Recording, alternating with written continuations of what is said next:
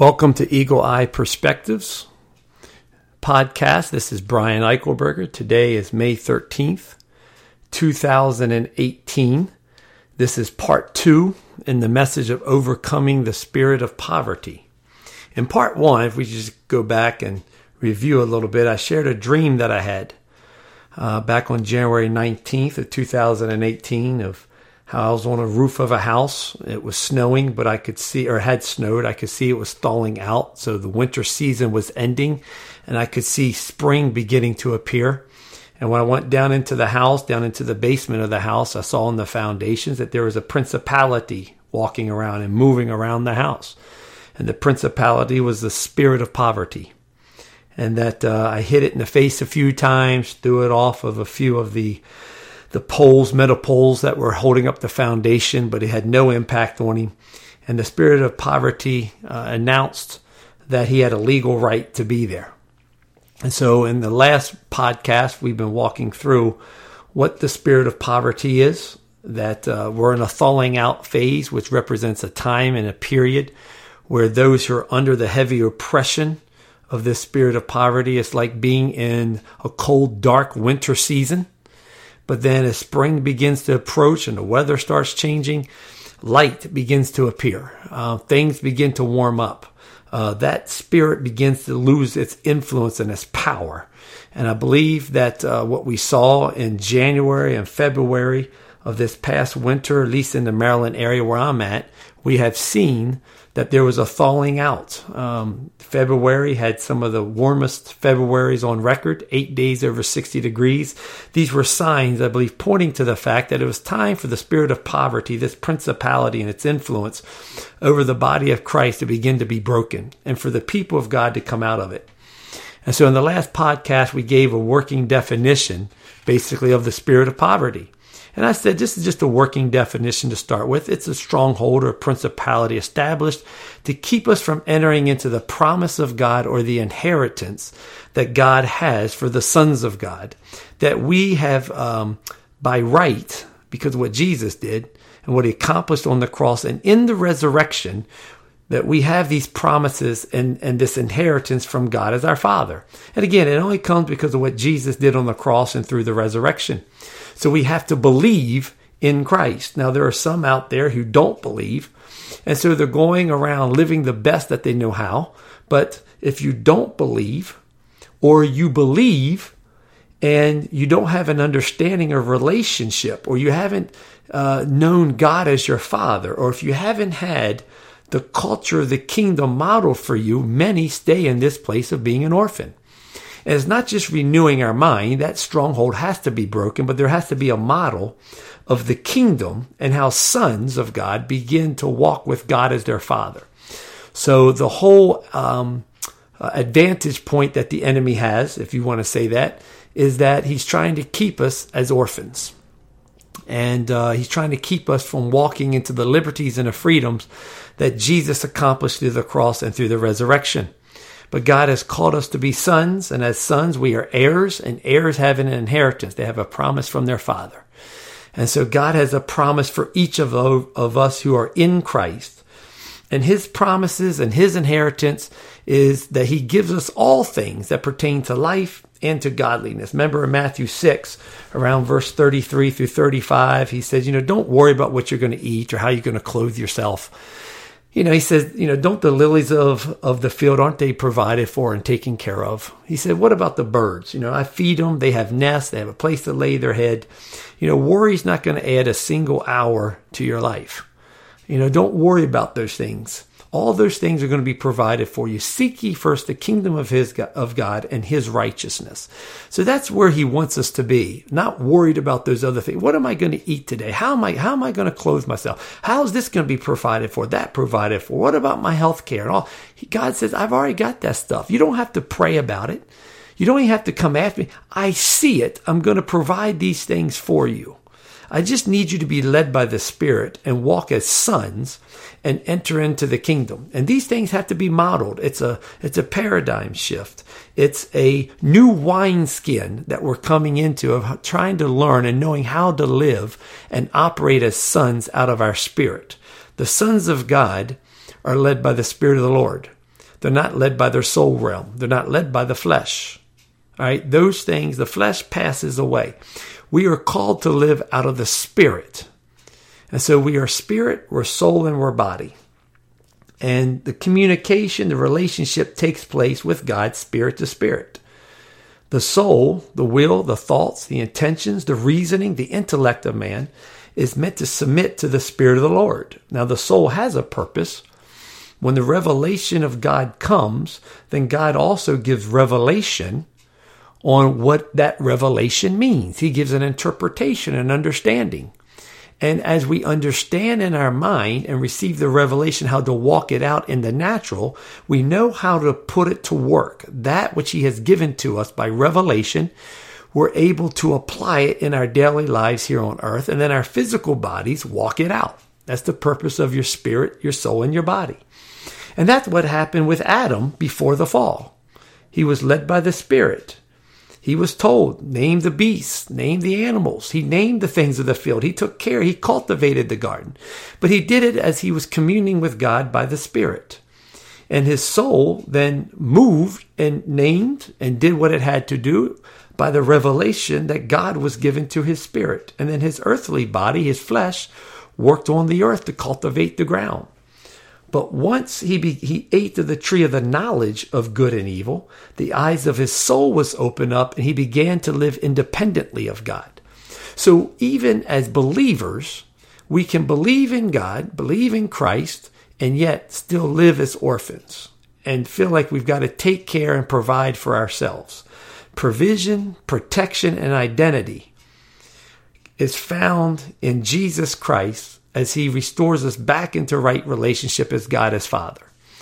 But the enemy's uh, intent is to keep us as orphans, to keep us continuing to pursue and to um, to work ourselves to death in order to uh, self preserve ourselves. And so there's something better that God has for us, and that's to walk with Him in a manner of His kingdom as fully mature sons. Now, I had mentioned at the last broadcast that there's two things the Lord had mentioned to me that opens up this door of the spirit of poverty that allows this spirit to come in and have reign and rule over our lives. Now, there's many more than just these two. Many more. But these are the two that I felt like the Lord is highlighting that He wants me to share at this time. Okay, so I'm going to read from Isaiah chapter 29, verse 13. I'm going to start at verse 12. Um, I had a word from the Lord about this, and one of the things that He said to me was um, uh, just in a time of prayer. I was up early in the morning, and He said to me, He said, um, and He kind of He said it very intently. Uh, he had a lot of intensity in this, in his in his voice when He said it, and He said, "I'm looking into the hearts of men. Lip service means nothing to me." so Isaiah 29, 13, starting at verse 12, though, says, Then the book will be given to the one who is illiterate, saying, Please read this, and he will say, I cannot read. Then the Lord said, Because the people draw near with their words and honor me with their lip service, but they remove their hearts far from me, and their reverence for me consists, consists of traditions learned by rote. It consists of traditions learned by rote. And that was the word that he wants to, he was really trying to emphasize. Now, again, he's saying the traditions of men, when we have traditions, and there's many, many different types of traditions that we can um, uh, fall prey to. But he said the traditions of men are learned by rote, where we can give lip service. We can have all the right words and say all the right things, but never have any understanding in our heart in 2014, in the early morning, one morning, the Lord just woke me up and He said, Brian, Brian. I said, Yes, Lord. He said, Tell the people to come up to the city of understanding. And so, you know, we can always be, um, uh, you know, getting more knowledge and more information, but never coming to the truth. There can always be more teachings, always learning, but never coming to the knowledge of of the truth. And and what he wants us to do is come to the knowledge of truth. To order to understand, you got to come and stand under.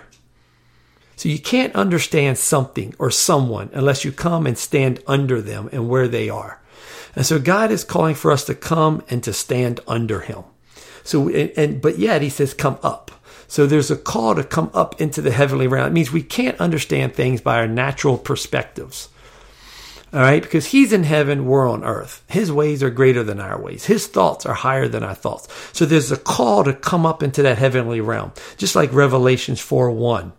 He said, um, you know, there's a voice that was speaking to me, and, and it's like the sound of the trumpet. He said, Come up here. And what he saw was that there was a door that was open in heaven. And that voice told him to come up, come up into the heavenly realm. And immediately when John went up there in Revelations 4, um, when he went up into the heavenly realm, he began to see the kingdom. He began to see the king seated on the throne.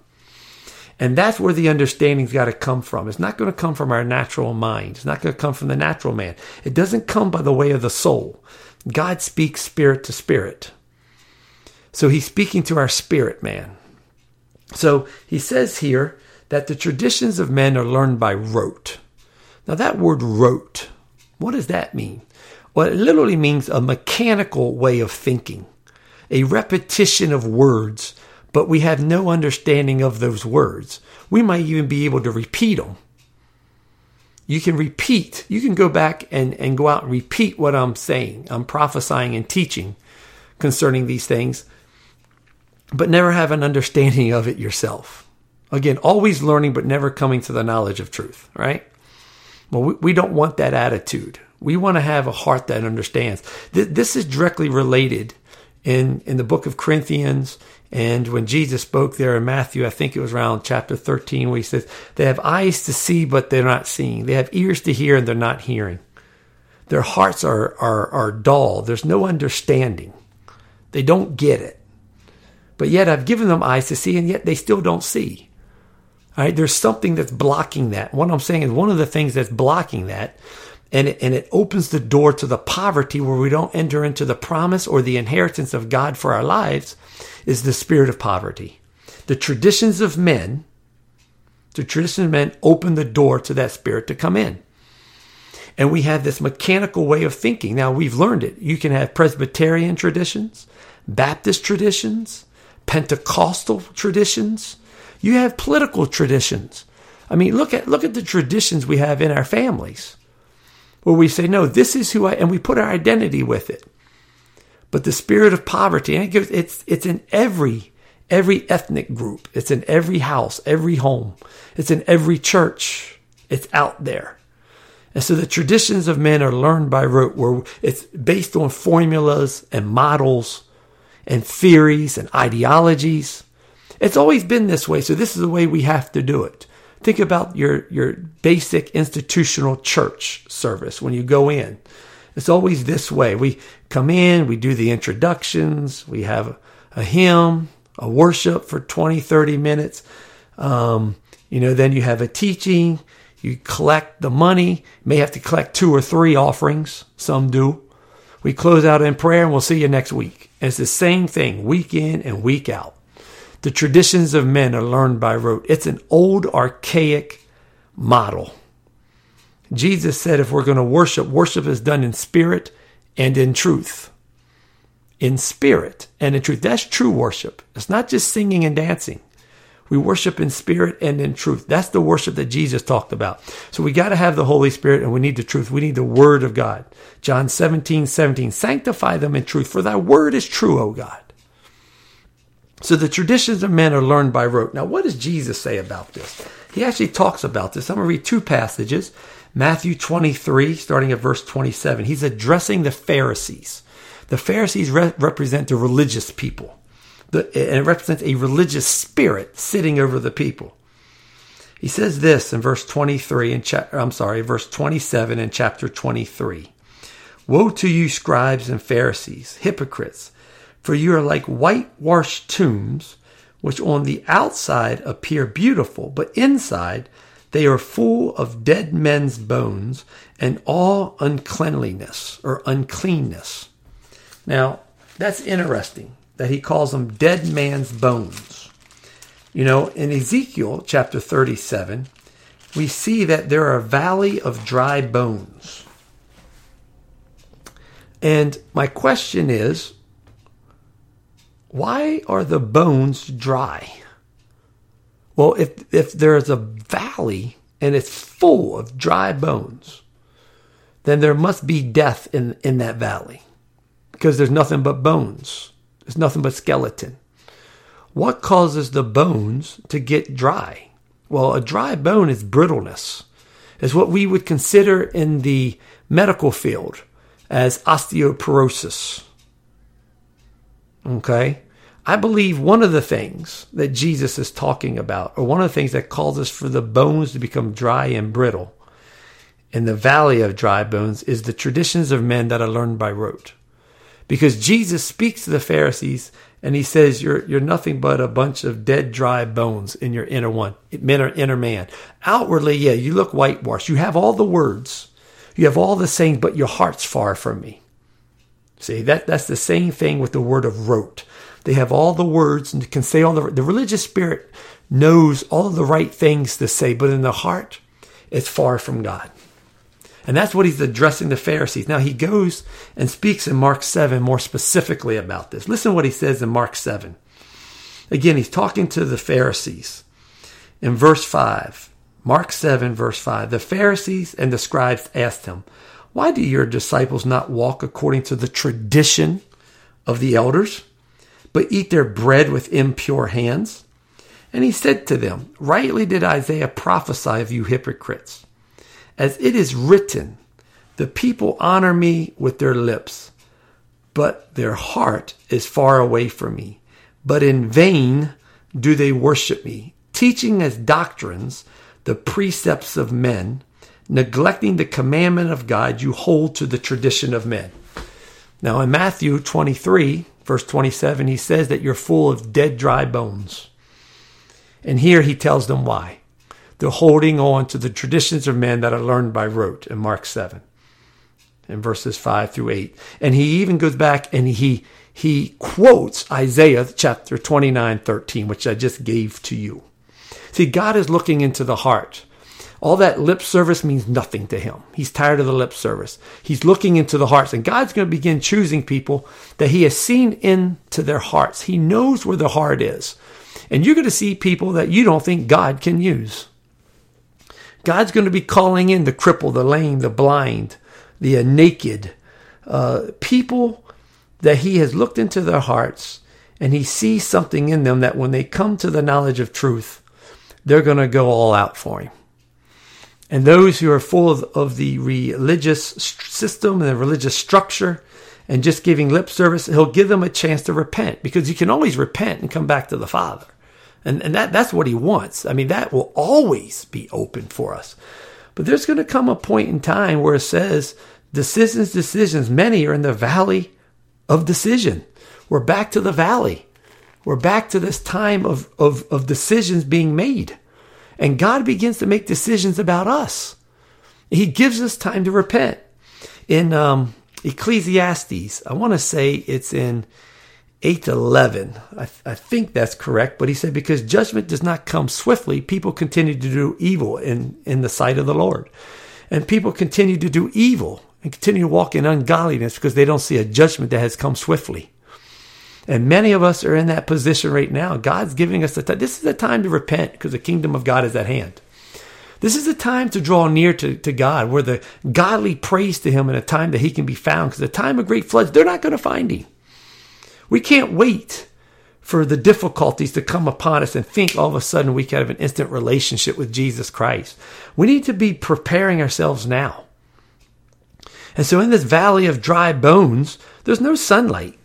You know, when you think about it, again, you have that in, in your bones, it really means the dry bones means there's no marrow. It's marrow in the natural in your bones, your physical bones. There's bone marrow, and that's what gives the nutrients. It's what allows the blood to flow into the bones and give it life. So you have red blood cells, which represents the oxygen. It carries the oxygen, and the white blood cells carries um, um, sites, uh, leukocytes, phy- uh, phytocytes. It helps to to fight against or helps to strengthen the immune system. I'm sorry, is really what I want to say. It strengthens your immunity. It strengthens your immune system. And so you fight against disease, you fight against darkness, you fight against death. All right. But traditions of men that are learned by rote, it blocks the sunlight. So it's a cold, dark winter season and the bones dry up and they die. They're brittle, they break. All right. So, you know, the other thing about the, the dry bones, as I'm reminded of, is that, you know, it says in the scriptures that the demons went to the waterless places. So a waterless place is a dry place. The demons like to inhabit a dry place. There's no life in that area. They can come in and they can take up, um, take up a habitation. And that's what the spirit of poverty has done in some of our homes, and our homes being our heart. They've come into the foundation, it's come into the basement. And this thing is, is at the very root of what's going on in the body of Christ. And we need to get free of this, these traditions of men that are learned by rote, whether it's your church traditions, whether it's your political traditions, whether it's your family traditions. You know, God will lead you. But he's saying, lay aside the traditions of men that are learned by just your mechanical way of thinking. Now, I'm going to give an example here in a few minutes because he gave me one. So I, I, I want to hit on one of the things here about this valley of dry bones and the traditions of men that block the sunlight is that our bones need vitamin D, and we get that from the sun. We get it from the sun's rays. So it shows again this aspect that God's wanting to send forth his light and his glory, and he is, but there's things in us that can block it. And we're allowing the enemy in, and we've given him, according to my dream, a legal right. We've allowed him in because we've come into agreement with him. And one of the areas that he's talking about presently that the body of Christ has got to get set free is, is the traditions of men that are learned by rote because it's directly affecting our immune system. Your immune system is what helps to fight against diseases, sicknesses within the body. Now, a couple years ago, I think it was in 2003, I had a prophetic dream and I was in line, about the third person in line going up to get my immunity shots. I was literally getting immune shots. And the one sitting at the table giving the immune shots was Jesus himself. So I walked up and I said, Lord, I said, what are these shots for? And he told me, and this was back in 2003, he said, there's going to be an increase of diseases and sicknesses coming into the earth. He said diphtheria, uh, malaria, polio, and he, he named several. Um, I'm forgetting some of them now. He said, but you got to have my immune shots in order to be safe from the diseases that are coming into the earth. Now, the word diseases is a play on words. It means dis ease. So there's things that are coming into life, into society, and we're seeing it now. If you see anything on the TV, that are going to make us fearful. That's going to put us at a dis-ease on things. But if we stay close to Him, immunity is staying in oneness staying in unity with Him. He prayed in John 17 that we may be one as He is one with the Father. That he, that he and I, we would be one. So He wants us into that oneness with each other and with Himself. So the immune shots was to bring us into unity, a oneness. And one of the things that the immunity does is that it's sound teaching, sound doctrine against the false deceiving spirits that are presently in the body of Christ and going through the nation. We're told in 1 Timothy 4 that there will be deceiving spirits that will have um, doctrines of demons, where people are no longer um, hold true to sound teaching, but they'll want to have their ears tickled. And that, that they will look for teaching that directly relates to their own pleasures and desires. And be honest with you, we're seeing this throughout the body of Christ. We're seeing it with the whole gay marriage movement. We're seeing it in the church where people and leaders who are practicing this lifestyle are giving themselves to false teaching and false doctrines. They, they, their ears are being tickled and people are going that way. They're, they're changing. They're moving out. They're apostatizing the faith in their belief in many ways and beginning to adopt these doctrines of demons.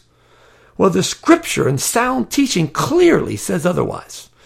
Now, I know that's just one area, and I'm not trying to, to beat anybody up. I'm just stating a fact that we're seeing it, and you're seeing it a- across all denominations. But the true bride's going to stand up for what is true. They're going to love people, but they're not going to apostatize the faith. They're not going to give in. They're not going to compromise in any way, shape, or form. I'm going to talk about compromise here uh, in in our next podcast. But this is what's going on now. One of the examples Jesus talking about sound doctrine was years ago. I had several prophetic dreams and visions. And basically, the word was that we're moving from a master's degree to a doctorate. The master's degree is a master's decree, where the master is declaring and speaking things, and we decree and declare what he has said. But the doctorate represents the doctrines in Christ. There are oracles of God that are coming forth into the earth. It's prophetic, it's revelatory, but there's going to be teaching with it. That's going to be a word in that time and season, and the doctrines of Christ come from the church fathers. In other words, mature apostolic and prophetic fathers are beginning to emerge in the body of Christ that will set in place sound teaching, sound doctrine. And those who have an ear to hear and have a love for the truth are going to grasp it. it, it they're going to bring it into their heart. Now, one of the examples that the Lord was giving me concerning the traditions of men as we come into sound teaching is fasting. It was something he kept highlighting. Was fasting in order for us to be blessed. So it's interesting. This was at beginning of the year, and a lot of people were fasting at the beginning of the, the new year. You know, when we entered into January 2018, it seems like it's a tradition that you have to fast to enter into the new year. And so it, it was interesting that um, uh, I had been asking the Lord about this, and I said, Lord, is what are you saying about this? So many people are saying that, you know, we need – we need to fast in this coming time and in this coming season. It's the beginning of the uh, new year, um, you know. And what what do you have to have to say about this?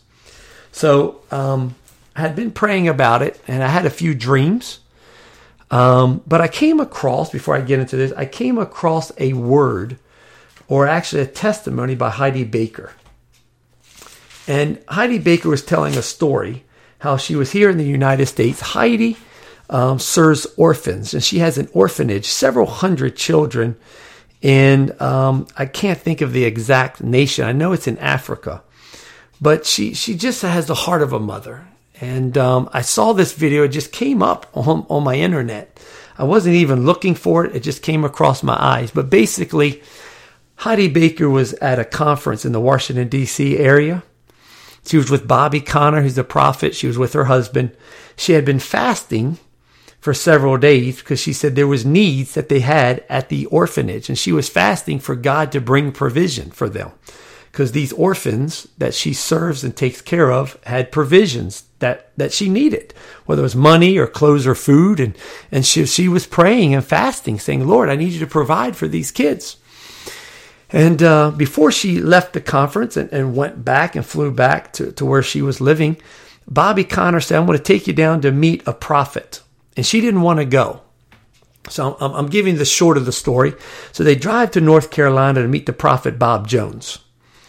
Um, I met Bob several year, years ago, and he's an authentic prophet and seer of the uh, Lord. And and Bobby or Bob lived in the you know, the backwoods of North Carolina at the time, and it was a six hour drive, six and a half hour drive, and she adamantly did not want to go and meet him. She said, "I don't care. I want to get back. I'm fasting. I want to get back home." They said, "Nope, we got to go meet Bob." So they go down, they meet Bob, they knock on the door. Bob opens up the door, and as she tells the story, it's the back sticks of North Carolina. It's a little shack of a house and, um, you know, she was like, oh gosh, I don't want to be here. Why do you have me here, God? She was mad at her husband, mad at Bobby Conner. And when Bob Jones opens the door, he says, yep, yep, yep, you're the one. He said, I saw you. God gave me a word for you. He said, come on and sit down. He said, you didn't want to come, but God told me you'd show up. And she, she sits down and Bob says, I've got a word for you. And so she's like, okay. And she's describing Bob at that time, and she's not taking much of a liking to him. She really doesn't trust him at this point because what she sees with her natural eyes. And Bob says, God told me to tell you to eat a cookie. And Heidi, inside in her heart, began to rebuke him, began to rebuke the devil, thinking, Why did my husband and Bobby bring me down to meet this nut? You know, I'm fasting. If he's a true prophet, he knew I was fasting. He wouldn't have, have uh, said that to me. And so, you know, she rejected it. And at the same time, there's a knock on the front door, and Bob goes to the front door. And he opens up the front door, and there's a neighbor. And she's got a plate full of chocolate chip cookies, warm, just cooked. She had nuts in them. And she says, Bob, I heard from God this morning. He told me to bake these for you and to bring them over. And Bob Jones says, Yep. He said, I know who they're for. He says, Thank you. And he takes the plate and he starts laughing. He takes over to Heidi and said, I told you God said have a cookie. He said, Now eat a cookie. So at this point, God had Heidi Baker's attention. and so she ate a cookie. And she took the bite out of the cookie. She immediately fell to her knees and began to weep in travail, in prayer and intercession. She just began to fall to her knees, weeping. And she heard, she said, the internal, audible voice of God. And she heard the Lord say this Heidi, I did not call you to be an orphan. I called you to be a son. Why are you fasting for that which I've already promised as your father I would give to you. Now that word is is a um, just strengthens what we've been saying before. It confirms. That's the word I was looking for. It confirms what we talked about. That he did not call us to be an orphan. He called us to be a son. And he had promised to take care and provide for us. But she was fasting in order to get. She was fasting for the blessing. That's what an orphan does. It flat it fasts and or I need a new house, I'm going to fast. I need a car, I'm going to fast. I'm going to punish myself so that God I can get God to give me something. And that's not what fasting's about. That's an orphan mindset. And so as Heidi continued the story, she's weeping, she hears this word. It was inside of her. No one else heard it. And Bob Jones says to her, I got another word for you eat another cookie. so Bob ended up giving her the same word three or four times. She ate that cookie three or four times. She stopped fasting, realizing that she wasn't an orphan. She didn't have to do this out of her own strength. That her father said, I'm already going to provide and take care of you. Why do you think you've got to do this in order to, to get me to move when I've already made the promise to myself and to you that you are an heir as a son and you have an inheritance. And a part of that inheritance as a son is that I'm going to provide and protect and take care of you. So that same day, I was reading in the scriptures, Zechariah chapter 7. And let me find the exact point in scripture here. It's in verse, starting at chapter 7, verse 4 of Zechariah. Then the word of the Lord of hosts came to me, saying, Say to all the people of the land and to the priests, When you fasted and mourned in the fifth and seventh months, these 70 years, they were in Babylon. They were in bondage in Babylon. For 70 years, they had been fasting and mourning and weeping on the fifth and the seventh months for 70 years. Was it actually for me that you fasted? Now, on the same day that I heard this video and the Lord saying these things to me, I come across this scripture. He tells me to read Zechariah chapter 7 and 8. In verse 7, he says, Are not these the words which the Lord proclaimed by the former prophets when Jerusalem was inhabited and prophets along with the cities around it? God's asking them, Why are you fasting for 70 years on the fifth and the seventh months?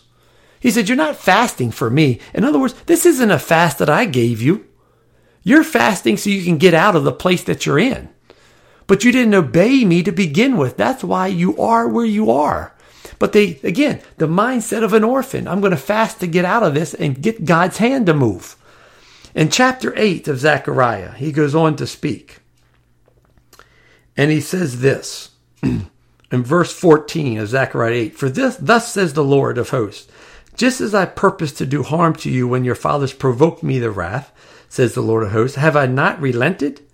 So I have again purpose in these days to do good to Jerusalem and to the house of Judah. Do not fear. These are the things which you should do. Speak the truth to one another. Judge with truth and judgment for peace in your gates. Also, let none of you devise evil in your heart against another, and do not love perjury. For all these are what I hate, declares the Lord. He's saying, This is what I want you to fast from. Fast from those things that are going to be in contradiction to what he was calling them to do. These are the things which you should do. Speak the truth to one another. Do that. Don't worry about all these fasts that you're doing so you can obtain and get. All right? Let's focus on what I want you to do. He says in verse 18, Then the word of the Lord of hosts came to me, saying, Thus says the Lord of hosts, the fast of the fourth, the fast of the fifth, the fast of the seventh, and the fast of the tenth months will become joy, gladness, and cheerful feasts for the house of Judah. So love, truth, and peace. And that's what he's calling us to do. It wasn't to fast so you can get. How many times do we start the new year off with we have to fast? It's a tradition of men that's been learned by rote. Now, I'm not saying God can't bless it, and I'm not saying not to do it. I'm saying you need to hear from the Lord and do the fast that He gives for you to do rather than fasting in order to get something. That's the orphan. That's the orphan. Now, we're going to see that there's other things that can call the bones to be dry. But what Jesus said to the Pharisees, Okay. One of the things is the traditions of men that are learned by rote can cause dead man bones to come forth. It causes the bones to dry up. And so he's calling us to come out of these traditions. Now, I would advise you to pray and ask the Lord to show you the traditions of men that you have learned by rote, that he wants you to give up, that you need to repent of. You need to relent. You need to lay aside. Now, I'm, I'm going to show further in this next uh, part three of our podcast on overcoming the spirit of poverty, a fast that he is calling for. Something he is saying to the body of Christ that will help us to get free from the spirit of poverty. Because there is a fast that he is calling for. There is a fast that he is calling for. And you're going to see as we go further, talking about these dry bones, you'll see in throughout the scriptures that there's other things that causes the bones to be dry. One of those is that we don't take the Lord's Supper, the Lord's table correctly. And many are sick, and many get weak, and many die. That means your muscles, the sickness, the weakness is muscle and bone strength. It gets weak. You, you get sickly. Why? Because they're not taking the Lord's Supper correctly. Envy and jealousy is like dryness or, or deadness to the bones of a man, it says in a Proverbs. So there are other things that can cause these dry, brittle bones and allows the spirit of poverty to come in and to oppress the people of God. And we're going to see directly. I'm going to give you one other thing. I told you two. One was the traditions of men that are learned by rote. In the next podcast, we're going to talk about the pointing of finger and the speaking of wickedness. It's a critical spirit. And we're going to see how this and how these traditions of men how the critical spirit and a few other things that I'm going to mention actually is opposition to the apostles' doctrine in Acts 2:42. I ask for this next podcast that you read Isaiah chapter 58 about the pointing of finger and the speaking of wickedness. I thank you for joining me. This is Eagle Eye Perspectives Podcast. I'm Brian Eichelberger. Grace, grace to you and to your household.